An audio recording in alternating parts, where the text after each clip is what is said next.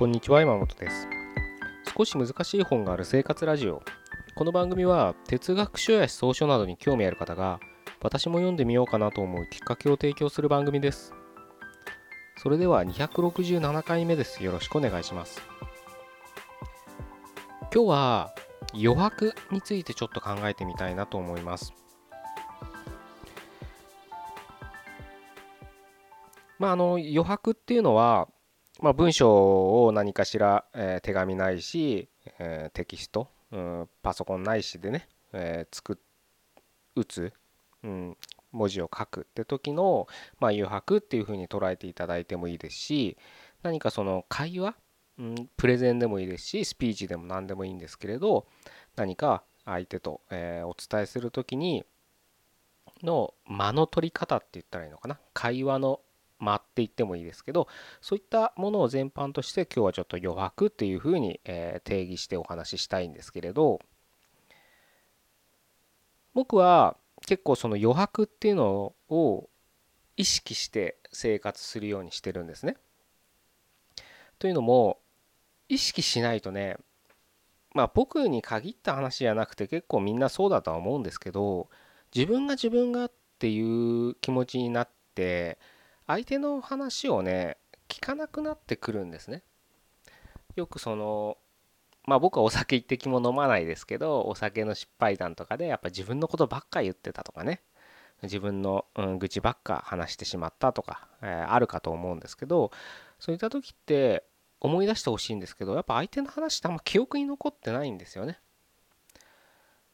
で多分、うん、矢継ぎ早にどんどんどんどん自分の言いたいことだけを言うで向こうからしてみたら今日の、えー、お話で言うとその余白がないんです相づちぐらいしか打てないんです意見も何も言えなくなるんですマシンガントークされたらね。それだとねあの言ってる本人は気持ちいいかもしれないですけどあんまりうん相手が面白かったと思うかはまあ相手次第ですけれど何か有用な視点っていうのは生まれにくいですよね。会話ってやっぱりキャッチボールですから言葉のね自分が言って相手から返ってくるっていうその余白も必要なわけですよでも自分の言いたいことばっか言ってるとその相手からのボールが返ってこないだけ自分が投げてるだけっていうね状態になるとあまりうんいい結果は生まないのかなっていうふうに僕は考えてます。逆に僕がその受け手としてもねあのボールを受け取る側としても結構その横拍を大事にするというかねこの人余白を持たせてないなって思うのがあるんですけれど例えば最近まあどうだろうな YouTube とかあの見る人見ない人っていうのは分かれるかと思うんですけど多分若い世代はもう今テレビじゃなくて YouTube とかああいった動画を見る世代の方が多いですよね。まあ、やっぱ僕より上の世代っていうのはまだまだテレビとか、えー、が主流の人が多いのかもしれないですけどやっぱり下の世代は、うん、YouTube とかよく見てますよね。で特にその YouTuber の人とかとね話してたりあの特になんだろうあの事務所に所属している YouTuber の人たちのマーケティングの戦略とか見てたらターゲッティングとかね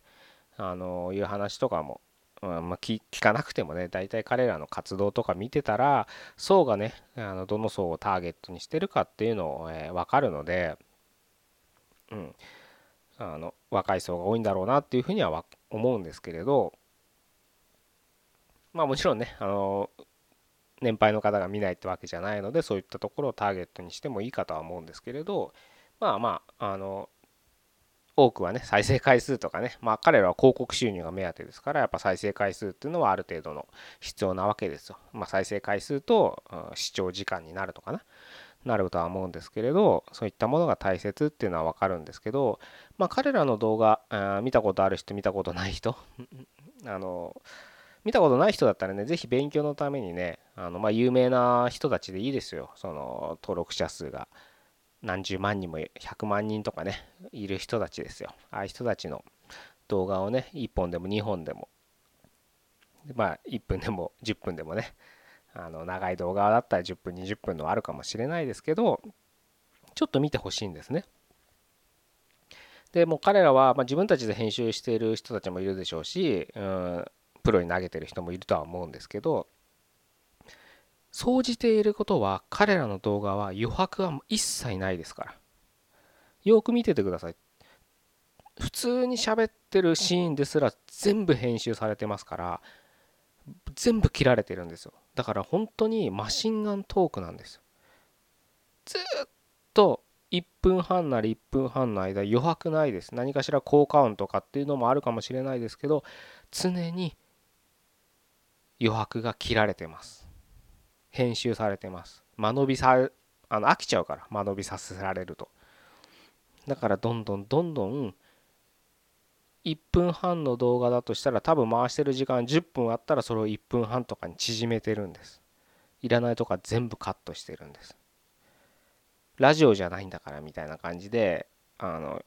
沈黙の部分は全部カットされてますからね。なので彼らの動画はなんだろうなだから無駄な部分がないって言い方もできるかもしれないですけど嫌な言い方をすれば読者に考えさせる暇がない隙を与えないんです。考える力を奪うんです。まあ今はどうか知らないですけど23年前は彼らはあの商品レビューとか企業タイアップしてそういうことをしてましたよね。この商品がどんなにいいものなのかみたいなね。そういうのだって考えさせないんです。常に読者を隙を与えないそれ考える隙を与えないっていうような動画ですよね。まあそれがいいのか悪いのか別に悪いって言いたいわけじゃなくてそれはそれで、うん、そういった手法がね確立されてるわけですから、うん、問題ないかと思うんですけど問題ないというかね悪いと言いたいわけじゃないんですけれどまあことねあのまあ僕が大事にしている感覚というとこではその余白余白っていうのはなぜ大事かっていうとやっぱりさっき言った会話のキャッチボールっていうのも一つですけどやっぱ自分の中で腑に落とす腑に落とすにはやっぱりいろいろ考えなきゃいけないわけですよ。いやそんな考えるって言っても難しく考えてなんかね考えるわけではないんですけど何かしら感想が浮かぶわけですよ。自分ないしね。これはおかしいんじゃないか。これはいいんじゃないかとか。これはこういうことはどうなんだろうとかね。そういったことって大事だと思うんですね僕は。でないと自分の人生自分で決断できなくなりますから。でも彼らの動画とか、まあ、その余白をさせないマシンガントークの人っていうのは相手からその考える力を奪ってるってことなんって言い換えられるんですよ。故にやっぱりね YouTube とかね見始めると止まらないのは分かるんですけどああいうのばっか常に見続けてるといつの間にか自分の考える力っていうのが失われてる。やっぱりこういうのって訓練だと思うんですよ。やらなかったらやらないで過ごせるんですけどいざやろうと思った時できないんですよね。読書会してても思うんです。やっぱりその読書をねしてた人としてなかった人っていうのはやっぱりあでも正確に言うと読書しててもただ読んでるだけの人と一応きちんとね自分なりの、えスタンスがあって読んでる人だとやっぱ読みの深さって全然違うんですよね。その読みがねあのこれからねどんどん深くなればいいだけなので別に今の時点で深い読みができるかどうかっていうのは別に問題ないあの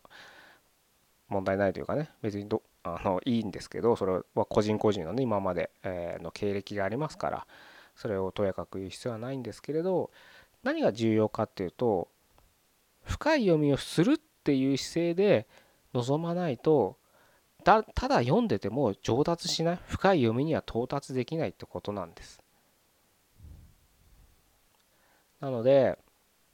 ちょっと今日の余白な話に戻すと、まあ、YouTube を見るのをね見るなとは言いませんけどずっとただ暇つぶしに見てたらいつの間にか自分の中の考える力っていうのはどんどん衰えてってるっていうふうに思ってもらって間違いないのかなとみんな同じ思考になってるってことですだから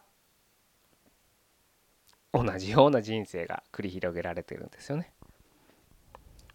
是非ねその余白っていうのは自分が視聴者としてもそうですし何か話す時でもそうですけれど、